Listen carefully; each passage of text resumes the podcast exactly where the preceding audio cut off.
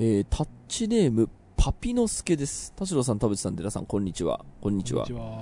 会話の中の相づちについて気になったことがあるのでメールをします。うんラフな言葉遣いの年下の後輩と話しているとき、後輩が、うんうん、はいはいという2種類の相づちを使います。どちらも会話に少し被せたタイミングでのリアクションなのですが、はいはいの時だけせかされている感じがします。うんうんの時は、えー、親身に聞いてくれている感じがします。どちらも同じ意味で使われている気がするのですが、最近気になります。私だけでしょうか？いやー、これはちょっと細かいシチュエーションが見えなさすぎてうん。難しいけど、これはうんうんはいはいを言ってる側のメンタルからすると、んあれだよね。ずっとワンパターンじゃなくて、バリエーション出したいみたいなこともあるよね。あるある。あとね、その、まあ、うんうんとはいはいをどう使い分けてるか確かにわ私もわかんないんであれなんだけど、なんかその、この人が感じる、せかされてる感じがしますっていう時は、多分、えっ、と、相手に、えっ、と、相手の人が、えっ、と、キャパシティがあんまない時な気がするんですよ。うん、あの、俺も結構、相手、え、ちょっと待って、相手っていうのは？えっと、その後輩ですね。はいはいはい。後輩の人が、その、話を聞いてる場合じゃないとか、その頭の中でその仕事のことを考えちゃってて、うん。えっ、と、その親身に話を聞き、聞きたいんだけど、なんでか無意識のうちに聞けないみたいな時に、まあちょっとせかすようなリアクションしちゃうっていうのは俺もあって、で、これ良くないなと思ってんすよ、なんか。自分でもすごい直したいなと思っていて、なんか相手になんかその圧迫するようなリアクションとかを、とか、その、何かそのすぐ、あの、論破しようとか、すぐなんか言葉を返そうみたいな、その、癖が災いして、なんか悪い印象を与えてんじゃないかなっていうのはコンプレックスとしてあって、でえっ、と、やっぱ、なんかそういう、えっ、と、自己嫌悪になるときってキャパシティないときなんですよね。めっちゃ忙しいときとか、うなんか頭の中で別のこと考えてるときに、やっぱちょっとね、リアクションがおろそかになる。うんどう？まあ、それもあるかもしれない。ん。ちょっとこの方のね、あの、うん。シチュエーションが確かにそうね。細。かくわかんないからあれだけど、そう、だから、ここはその後輩の人を呼んで、このラジオに呼んで、えっ、と、なぜ、えーうんうんとはいはいをどの時に使い分けていますかっていうのを聞いた方がいいね。ただねそのその今の心の余裕の話もすごく腑に落ちるところがあって、うん。確かに自分もそういう面もあるしそういうし時もあるし、うん。あともう単純にそのなんだろうバリエーションを出したいっていうのも絶対あると思うのねうんうんうん。なんかあのそうそうね。相づちをずっと一定にしておきたくないっていうかなんかだってそれだとさもうリアクションボットみたいになっちゃうじゃんそうね、そうそうそうそう。うんだから、はいとか、うんとか、あのあーなるほどとか、わかりますよとか、なんかこういろんな相づちを打ちたいみたいなのって、多分人間心理としてあると思うから、うんうんうんうんそこはなんか、そんなに、なんていうのかな、追求し始めると、うんななんだろう、あのこうちょっと感覚が鋭くなり なりすぎてしまうというか、うんあんまり気にしなくてもいいと思うんだけど、でも、それと同時にやっぱりそのちょっと余裕がないっていううん。ことになる、これ、お互いにね、こっちも向こうも。う余裕がないからなんかそれが気になっちゃうとかあの、うん。余裕がないからこう空返事しちゃったみたいなことあるから、これなんか本当に難しいんだよな。なんかその瞬間のマッチングが合ってないだけかもしれないし。いや、いや、多分僕そうだと思うんですよね。その瞬間に、その話し手の人も受け手の人も、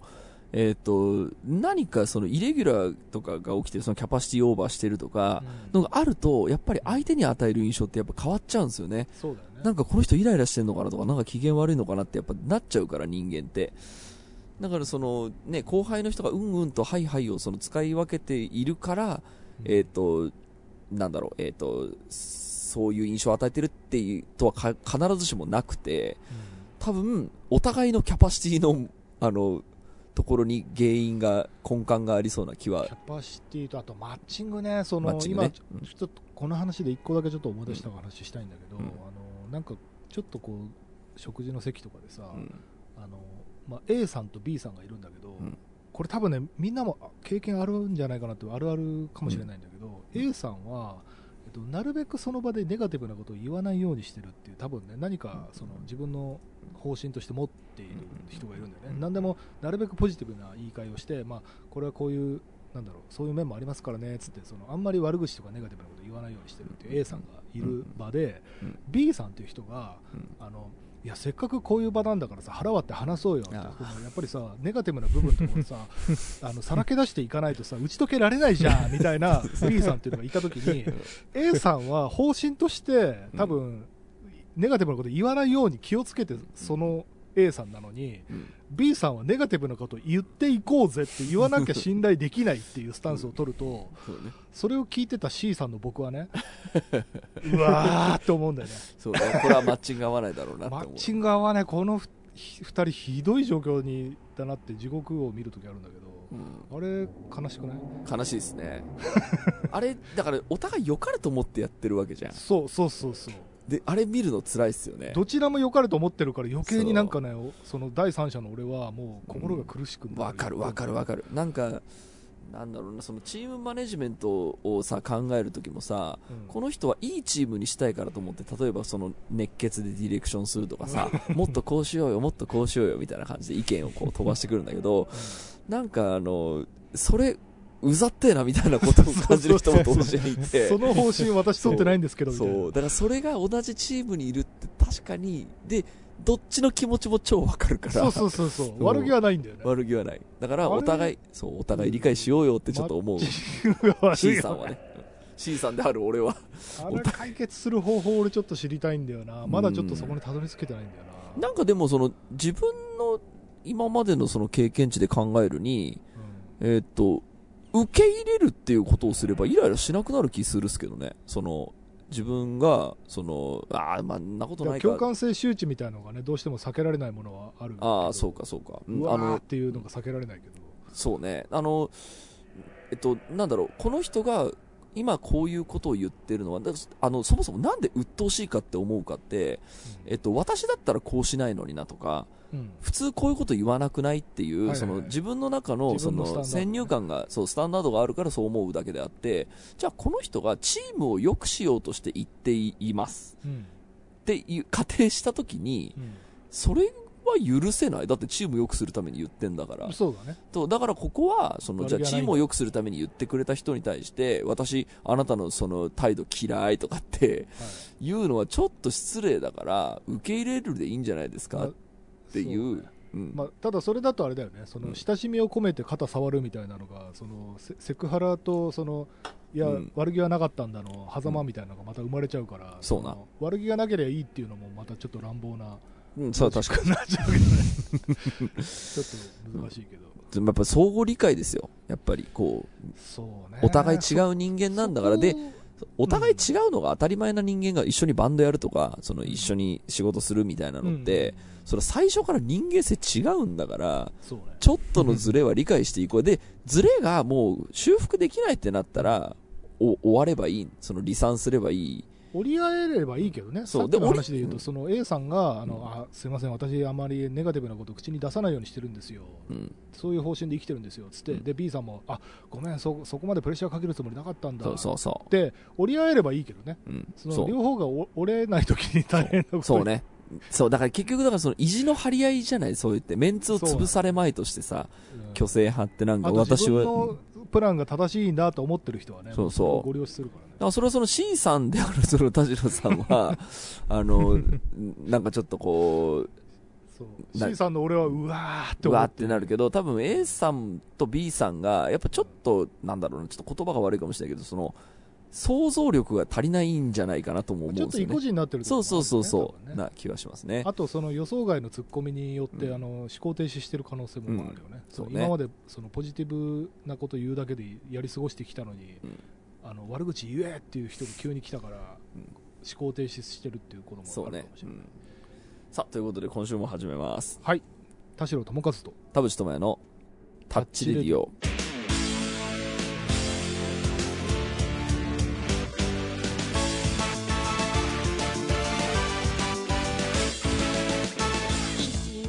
改めましてこんにちは田代智和です。改めましてこんにちは田淵智也です。この番組は作曲家田代智和とミュージシャン田淵智也がお送りする閉塞感ダハレディオでございます。さあ引き続き、えー読んでいきたいあのタッチメールを読んでいきたいんですが、はいえーちょっと映画のメールがちょっと何個か来てるんで読みますね、えー田淵さん田代さん寺さんこんばんは、えーこんばんは。あタッチネームラジオネーム大仏です、えー自分の中で落ち着いていた映画ブームが昨年あたりから再燃し積極的に映画館に足足を運ぶようになりました、えータッチレディオタッチレディオでのおすすめ映画を紹介する回を聞いた影響もあると思います。ありがとうございます、えー今年に入ってから映画ブームは継続しておりいくつか作品を見たのですが RRR とバビロンが心に残っています。特にデイミアン・チャゼル監督のバビロンが衝撃的で自分の感情の言語化が難しく3時間があっという間に感じたはずなのにしんどい。心がぐちゃぐちゃになった。でも定期的に見たい。としか言いませんでした、えー皆さんは今年1月から3月に見た映画の中でこれは良かった。ぜひ見てほしいという作品は何かありましたかということで。我々のエンタメの話を聞きたいぞというオーラを感じますね、あの多分あの田淵君とか寺さんの方がちゃんと映画を見てると思うんでいや見れてない。僕僕が先にさっと済まそうとすると僕は今むしろ逆にねようやくドラマにハマり始めて。おお来たうん。エルピスからアマゾンの、えっとね、コンサルタントああはいはいはいはいクリストフ・バルツバルツかうんうんうんあのあれとナチハンターズはいはいはようやく見てるんですけど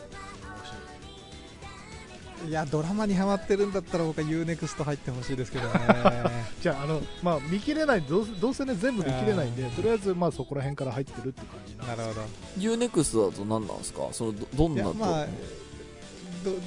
ドラマだとそのラストオブアスとか。うん、それか海外のやつ？海外海外ゲームのやつだっけ？そうそうそうそう、うん。あれはすごかったですよ。でまあもちろんあのえっ、と DC のあのえっ、とスーサイドスクワットで出てきてたえっ、と、えー前から言ってるのに名前が忘れてしまった、えーそうジョン・シュナがやってるやつね。そうそう。とかねあのあとは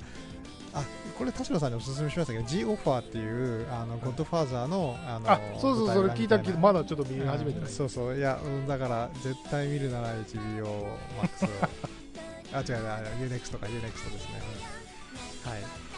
じゃあじゃあとりあえずそれドご利用しようご利用しようご利用しよじゃあということで、ちょっと今えー、熱が入り始めてるので、えそうね、エンタメの話を今週していこうと思います。今週も30分間、あなたの閉塞感を、ダハタッチ。田代友和とえー、タッチネーム鳥です。田代さん、田淵さん、寺さん、ダハタッチ。ダハタッチ。お三方は映画ブルージャイアントは見られましたか？原作ミリ集、えー日常ではジャズを触れる機会もなく面白そうだなと思って見に行ったらとんでもなく良くて終始涙が止まらず周りの方々も涙しているのがとても印象的でした。音楽で泣くという経験がなかったので自分でも驚きました。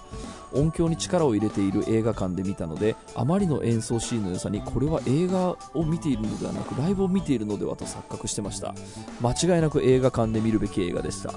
お三方鑑賞済みでしたらぜひ感想をお聞きしたいです。さあいかがですか？見ましたか？あれ？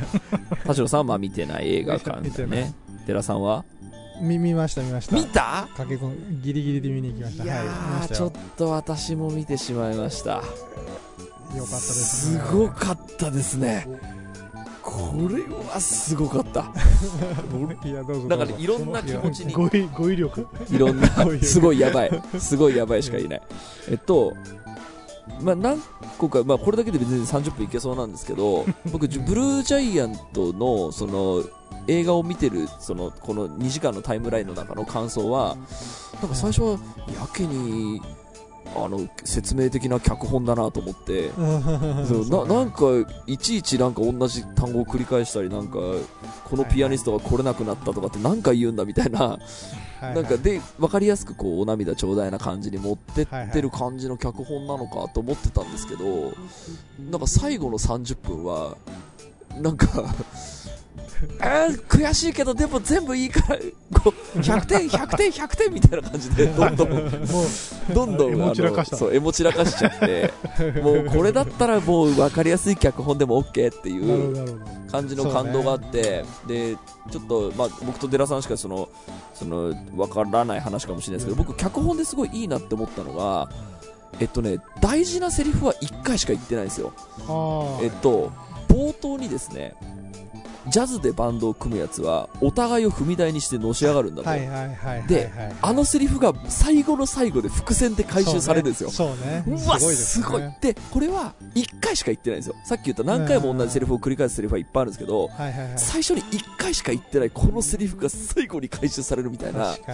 あともう一個あの、バーのおばちゃんの、を見た時の、その主人公の人が、この人ジャズを信じてるんだっていう、ああ、いいですね。あの単語もちゃんと後にいいですね。1回しか言ってないんですよ、そのセリフを。これう、ん。これ脚本家の人がこれ見越してやってたんだったら結構な、うんライトユーザーにも、ライトユーザーですけど、パンピーにも分かりやすいんですよ。なぜなら脚本が分かりやすすぎるから。うんで、なんだけど、映画ファンが見た時にも、あ、これは悔しいけど100点100点ですわっていう、うん。なんかその演出も込みで、あの、この分かりやすい脚本が必要だったのかって思うと、うん。悔しいけどマイナス査定がないっていう、うん。あの、オチになりました、2時間経って。どうですか、デラさん？いや僕確かにあの状況の説明のための何が起こってこうなったみたいな話の割にはなんでこの人こんなにジャズに あの夢中になんだろうみたいな根本的なあの登場人物の紹介はないんですが逆にだからこそなんかジャズジャズというかね音楽そのもののあの見せたいことに特化してるんだろうなというでこれあの非常にタイミング的にあのそれこそ「スラムダンクの直後じゃないですか。これであのめちゃくちゃハードルが上がった部分もあると思うんですね、正直、あのアニメでこここれができるのかっていうそのあの身体表現をどうやってあの 3D とあのアニメを組組み合わせるかみたいなことを「スラムダンクのレベルでやった後にそれこそ楽器のプレイだってまさにその演奏で表現的にどこまであれをに迫るかなっていうところで正直モーションキャプチャーシーンはあれってなるんですよ。そうですね。最初のピアノのシーンの時、ちょっと、お、お、あれ？大丈夫かな？あれあれ？あれ？大丈夫か？これまんまじゃね？みたいな。あれ？あのもうあのセオリー的にはこれを上書きするっていうのが今 スラムダンクのやったその到達点があるんだけどな。でその 3D のモーションキャプチャーのクオリティは正直スラムダンク見た後なんでってのあるんだけど 逆にアニメっぽい表現となんかごっちゃにする瞬間あるじゃないですか、うん。あのー手書き手書きになった瞬間のその手書きの破壊力というか手書きの表現力にう打たれるというかこの逆に使い分けたんだなっていううん。それが絵で感動するのはちょっとあのさっき音楽で泣いたってありましたけど絵で持ってきましたね僕。逆に言うとジャズの音楽もすごかったけどうーんあの表現は良かったなと思って。アニメーションとしても結構レベル高かったなと思う。そうそうそうそうそう、思いやなんかあこれはジャズのそれこそデミアン・チャゼルじゃできない表現だし、うんあのアニメのこのカットでこの角度でカメラ入ってこれないわけであのパースがむちゃくちゃになったりとかってアニメっぽい表現がすっごい音楽のライブシーンとしては面白かったですね。で熱があります。熱いんだジャズは熱いんだっていうそこをなんか本当に表でその現したのは。僕あのこれ見た時にあの、まあ、僕のそのなんだろうちょっと年下のその教え子レベルのあの、子たちに見てもらいたいなって思ったのはなんでかっていうと音楽に対する、えっと目線が人それぞれ違うんですよ。プレイヤーの人も、えーとまあ、3人、4人出てくるんですけど全員違うんですよ、音楽に対して何を情熱にしてるかも違うし、うんでうんファンの人も全員違うの、誰を応援してるか、音楽に何に対して金払ってるかっていうのは全員違うんですよ、でだから本当になんかそのダイバーシティ的な考えにすごく合致していて、なんか私はこういう音楽が好きだからこういう音楽に金払う、で、うん。えっと僕は、えっと上手い演奏を見たいんじゃなくて成長している人を見たいから、お金を払うんだっていう、その多分なんかそのなんだろうなその結構さ10個も離れてるさその、うん。僕の教え子たちってあの音楽とは何か正解があるものなんじゃないかってうん。多分思うと思うんですよ。なんだけどいやそんなことなくてそのその自分がこれが音楽なんだこれが私は好きなんだっていうのをその早く選んでほしいんだけど何か正解があるんじゃないかと思ってモヤモヤする時期っていうのは僕もあったんですよ。10年15年前にあったから。でもそれってその人が思う正解とか模範解答的な正解って正直どうでもよくて、うん。結局自分がこれじゃないって思うのが人生の指針になるなっていうのをあのブルージャイアントの映画でね結構ね見事に描かれていて、あうん。みんな目線が違うと思ってだからあれを見せあの見るときになんかえっ、とジャズはストイックが最高なんだよとか、そのこの一生に一度しかない瞬間に全あの財産を投げ打てみたいなメッセージではなくて、そういう見方もできるんですけど、うん。えっと視点を変えると全然そんなことなくて、うんこの人の目線では。ある意味だから見る人によって違う受け取り方ができるっていうことこそがまさにそうそうそう名画だよねう。んいやーちょっとねこれは。でさらにそうそうそれがジャズの精神だったりするんですね。こうソロが一番の見せ場だみたいな言い方もあって全員ちゃんと見見せ場があるというか。これやっぱりあれなんですよね。多分原作を結構圧縮してますよね。あのうん。このなんとか編っていうか日本編やるために、そうそうそう。原作もすごい、あのー主人公がいる場所によって、ね、今、なんだろう第4部ぐらいまで来てるんですよね、おそらく。僕もあの原作もう未読になっちゃったんで最近のやつ読んでないんですけど、あだからホームだったアウェイだったそうえっとね日本編の次ベルリン編でその次多分ニューヨーク編もあるんですよね、僕本当あに原作僕もねもう追っかけてないんで。追ってないんでわかんないですけど、あの場所ごと変わるたびになんか本当徐々じゃないですけど南部製みたいになってるんですけど、で要は多分映画にするために日本編をガッといすああー。なるほどの2時間にした。そうするとキャラクター的には紹介していない人とかも普通になぜかベンチにいるというか 客席にいるみたいなスラムダンクでいうと魚住みたいな存在があれこいつ原作だとここでなんかやったのにな。だいぶいる子はいるなみたいなそう。だからシショートカットしてるんだけど多分大事なところをきちんとそういう意味では見せたい部分ちゃんと取り取り入れてる取り込めてるからすごい整理されてるし。でなんかそのさっきのメールにもありましたけどあのとにかく音楽に力がめちゃくちゃ入っているので、ね。でこれは本当に映画館で見に行ってほしいなとは本当ね思いました、あのあのまあ映画館じゃなくてもいいんだけど音響がいいところで見ないとうんうんうんうんちょっとそのゼログラビティをスマホで見るなみたいな感じに近いその感じになんか、ね。まああるなと思って。でそれはやっぱり、ライブ感。あのほん本当に音音響がマジでいいいいので、うん。本当に目の前であこの人が弾いてんだこの人が叩いてるんだっていうあなんかに錯覚するぐらいだからなんだろうえっ、となんか音楽ってストイックな方がいいんだよとかそのなんだろう、えーステージに立つ人はこういう心構えなんだよっていうことを教えたいわけじゃなくてあのを、うんそのおすすめしたいわけじゃなくてでかい音で音楽聴くのって本当にいいっていう、そそういう感じはすまずはしのごの言わずに体験しろって見てほしい、ね。いやうん。田代さんだってジャズ好きじゃん。そうよ俺好き。行ってほしいな。あーそうですよね。絶対まあ別にねわかりました。ちょっといやじゃあやってる間にちょっと。やってるうちにまあ、まそうそう。だ多分結構長くあそう。やまだやってるよ多分日本。うん。うんちょっと見に行きたいな。さあそして次の話題に移りましたけどアカデミー賞が発表されましたね。はい。うんうんうん。ちょっと俺かったです全ね然あの終えてないんですけどあそう結ですか。局えっとエブエブがそうなめエブエブがそうなめあれね最初にトレーラー見た時そこまでの高評価と思わなかったうん。なんか俺その面白い SF の一つかと思ったら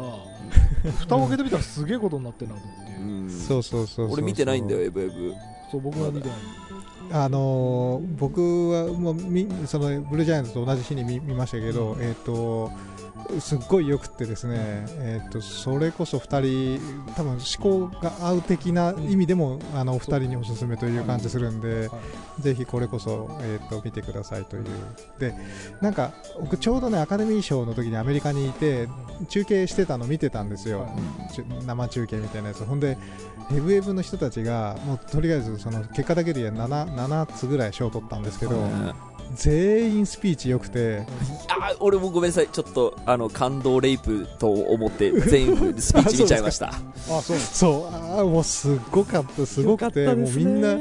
もうプレゼンターが泣いてるみたいな。あの キーキーホイックワンのやつですね。そうそうそうあの助演男優賞を取ったそうそうそうキー・ホイ・クワンってあのインディ・ジョーンズの出てた子役がはい 泣いちゃう今思い出したくない。もう今思い出しただけででしかも最後にハリソン・フォードがまたあの作品賞を読み上げて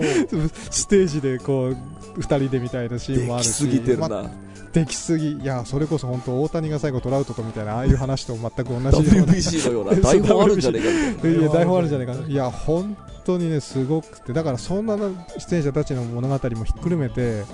あのーこれはなんかしゃぶりがいがあるというか しあのししがみがいがあるコンテンツなんでぜひ、えー、と前後を含めて見てください。ね、これもだから映画館でちょっとやってるうちにちょっと見に行かなきゃなとは思ってるんで、そううんうん。これ僕その予告見てた感じだとそのいわゆる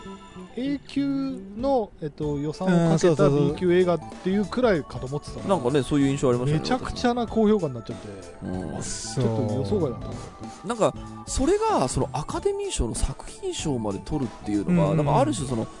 カルト的なものが、その、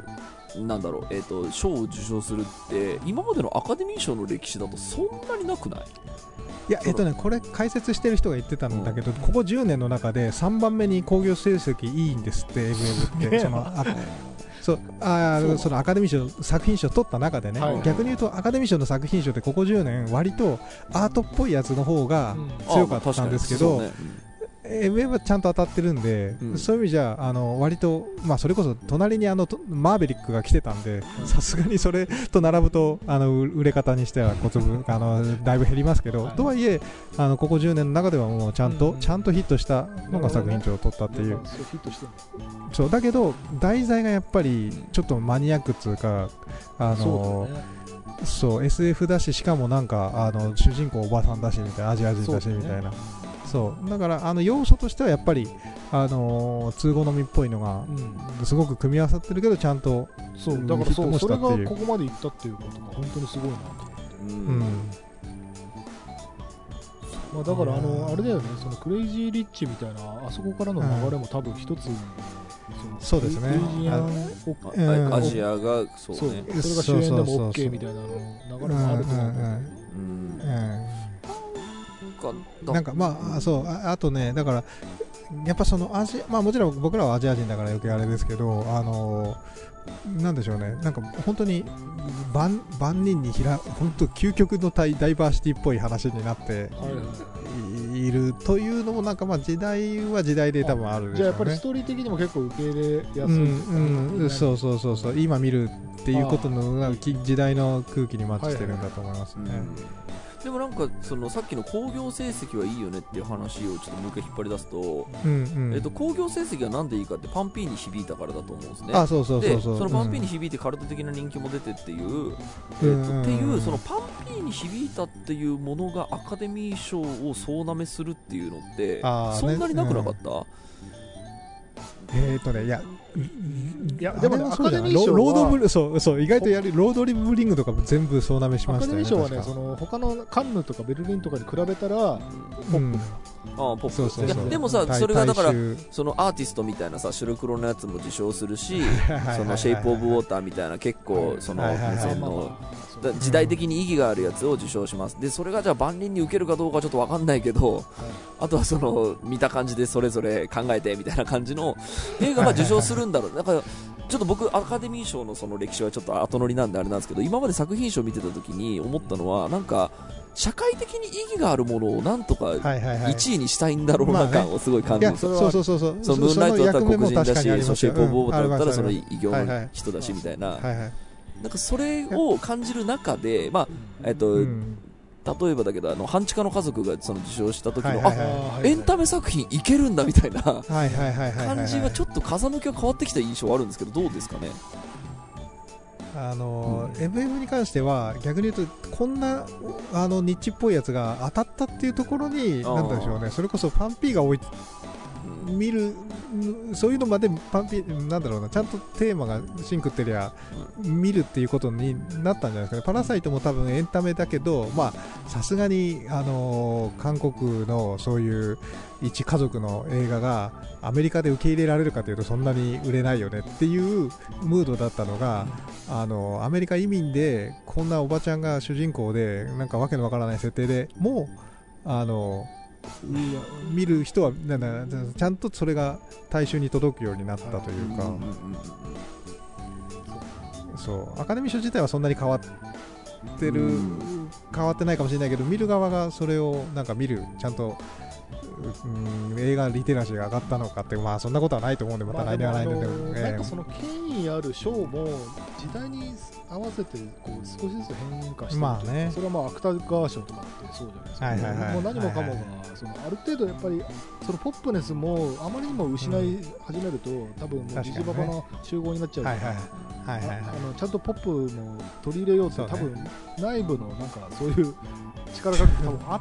てでそれ僕はあのあのジョーダン・ピールがあのゲットアウトの時に確かはいはいはい。脚本賞かなんか取った時も思ったんだけどあれ、うん。ホラーとして考えたらさそのホラー映画をその選出するってさ、うん。なかなかキャッチーじゃないというか確その怖いもの見たくない人はさ、そんなこと言われても見たくないよっていう人もいると思うんだけどでもなんかこう寄せていくというかあの、うん。なんだろう綿谷りささんがなんか賞取った時みたいななんかちょっとねその ずるさも感じるんですよこの賞の賞の人たちってやっぱそういうところあるか。らうん確かにね。自分たちが古くならないようにちょっとこうなんていうのうん。血を入れていくみたいなところもあるからなんか僕一概にそのなんか賞取ったからすげえとは思ってないんだけど、うんうんただなんかやっぱりでもその逆に言うと何の力も持ってないものが賞は取らないからうんやっぱりそのポップであり売り上げであり誰かの心に響いたで賞でも、うんうん。そのある視点で賞でも何でもいいんだけど、うん。やっぱなんか時代の一場面は切り取ってるとは思うので、うんうんうん。だからやっぱりそのそれだけの力はうん。誰かに与えてると思う、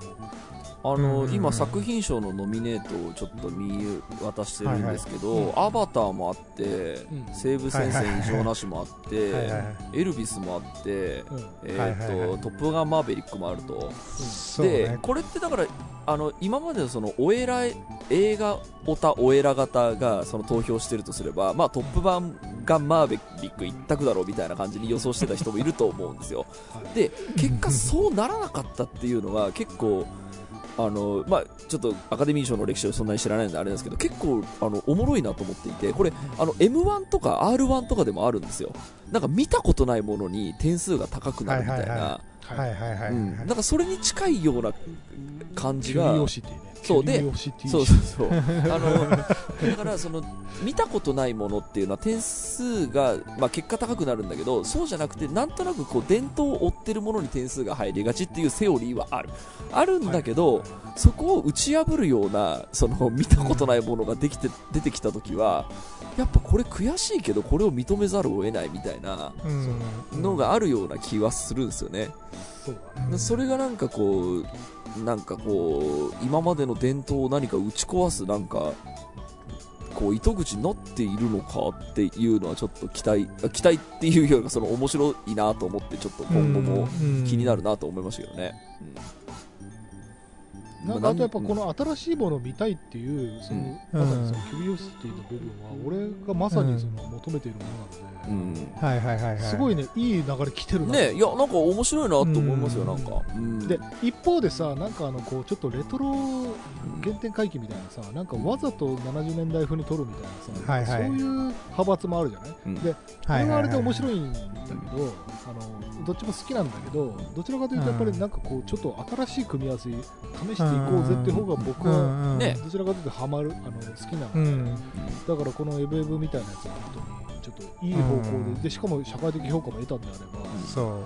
ちょっとこっち系でもっと無茶する人が現れて。ねなんかだからこういうのが一個あるとさあこんなやり方でもアカデミー賞取れるんだってなるとどんどんそのクリエイティビビティがその発展してくるような気がするんですよね、いいよね。いいと思う、うん、ちょっとエブエブはちょっとマジで映画館でやってるうちにそうね。見に行かそないといけない。うぜひ見てください。さあということで映画の話で終わっちゃったね。ありがとうございました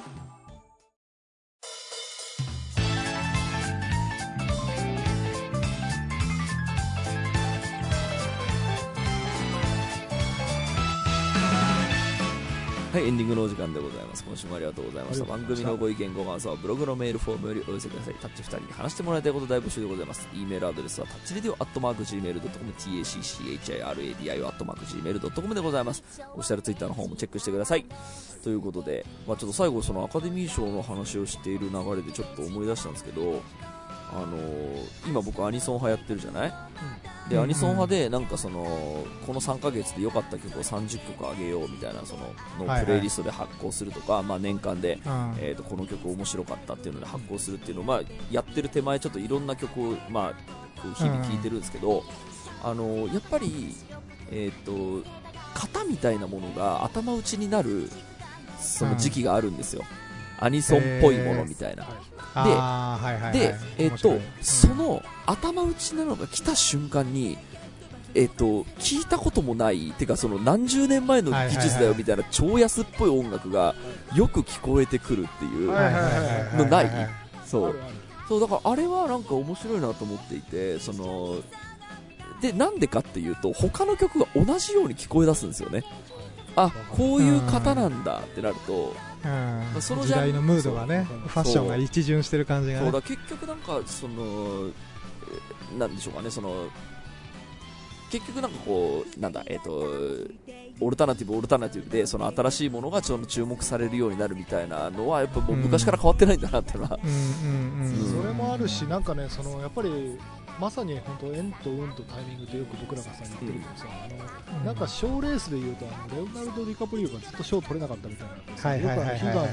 なんかレベル、はいはいはい。なんかあなんかコベナントレベレベレベナントレベ コベナントはエイリアンか。そう。あのなんかさその別にさ本人が悲願かどうかは別としてあの、うんうん。なんていうのそのその時に他にいい作品があったら賞取れないそうね。あるじゃない、うんうん。はいはい。でそのなんかその時の時流で、えっとえっとなんだろうな。例えばそのもうすごい映像が素晴らしくてあの予算いっぱい使ってキャストも素晴らしいみたいなのがいっぱいある時に、そこの最先端で勝てるかどうかみたいな時にうん逆にそのめっちゃレトロに振り切ってあのうんダサダサの映画に振り切ったことによってそっちで目立ったみたいなことってどうしてもやっぱああるよね。あるじゃん。うんうんう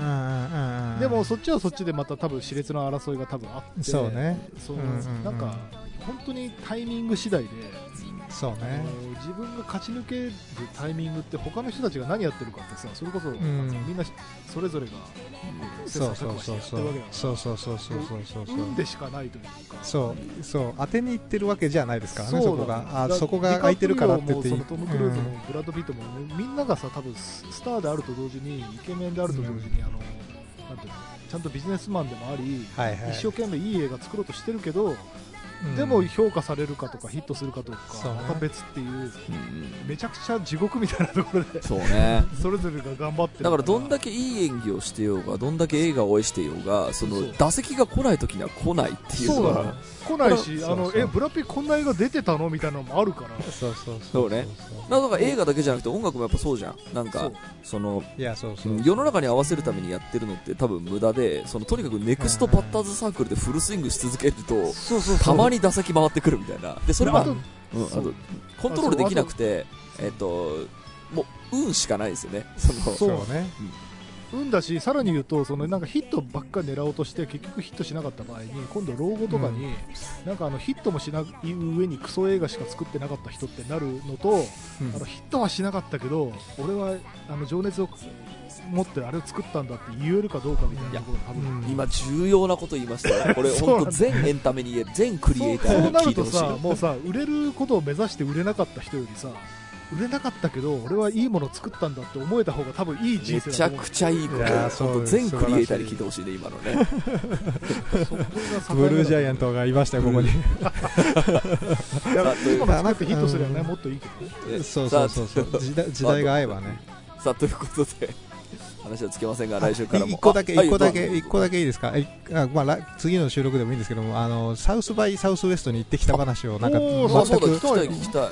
い。よ4回撮ったのに一言も言わなかったんであの行来週来週でも、えあー次回にしましょうか。ちょっと僕も復習してから2人にぜひあの 海外進出海外進出すべきだっていう話をですねあのまとまった話をしますじゃあのでじゃあそれで一回できんじゃんねえー一回じゃああああのこれ4か月1ヶ月後ですけど。来週来週来週来週で来週はい来週で。その頃にははい。もう古くなってるかえーい。えいいえじゃあい大丈夫？今喋るんだったらええ大丈夫大丈夫。いやいやあのだからまああのね本当ねアニメアニメクリエイターがどうやったら世界へ行くかとかまあ音楽